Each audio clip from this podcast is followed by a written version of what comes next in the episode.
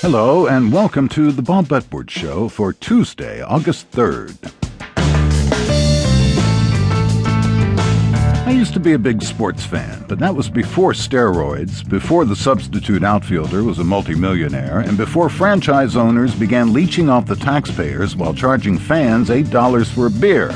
Now I have to force myself to look at the standings and see who's winning. Sports writer Dave Zirin doesn't like what's going on either, but he still cares about sports, and it's because he cares that he rips many a franchise owner in his new book titled Bad Sports How Owners Are Ruining the Sports We Love. And later in the hour, a good sport, actress Carol Channing, who's looking forward to her 90th birthday while supporting arts programs in the public schools.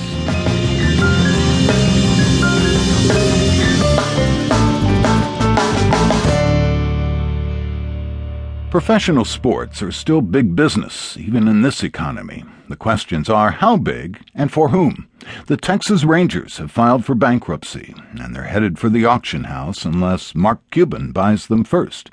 He's the owner of the Dallas Mavericks NBA team, and last year he tried to buy another bankrupt baseball team, the Cubs, but he was rebuffed.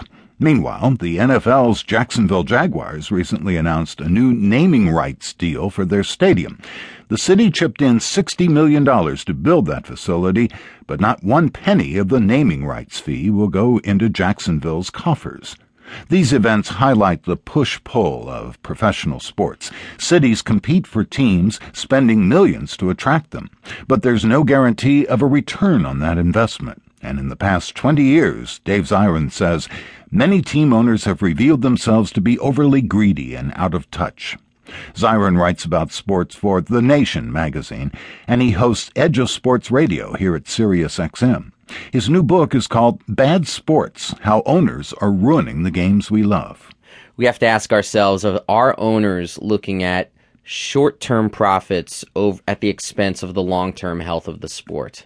I mean, it does reach a point where it becomes a little bit alienating. I mean, where do you draw the line? A few years ago, Major League Baseball wanted to put ads for Spider Man 2 on every second base, and fans rebelled. I mean, at what point do we just say, you know what, if we really wanted to see this many ads, we would just watch NASCAR?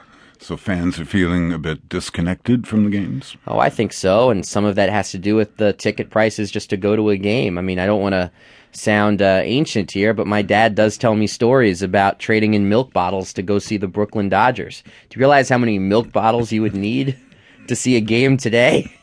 You would need a fleet of cows filling a million milk bottles just to get a ticket. Well, you attempted to talk to owners.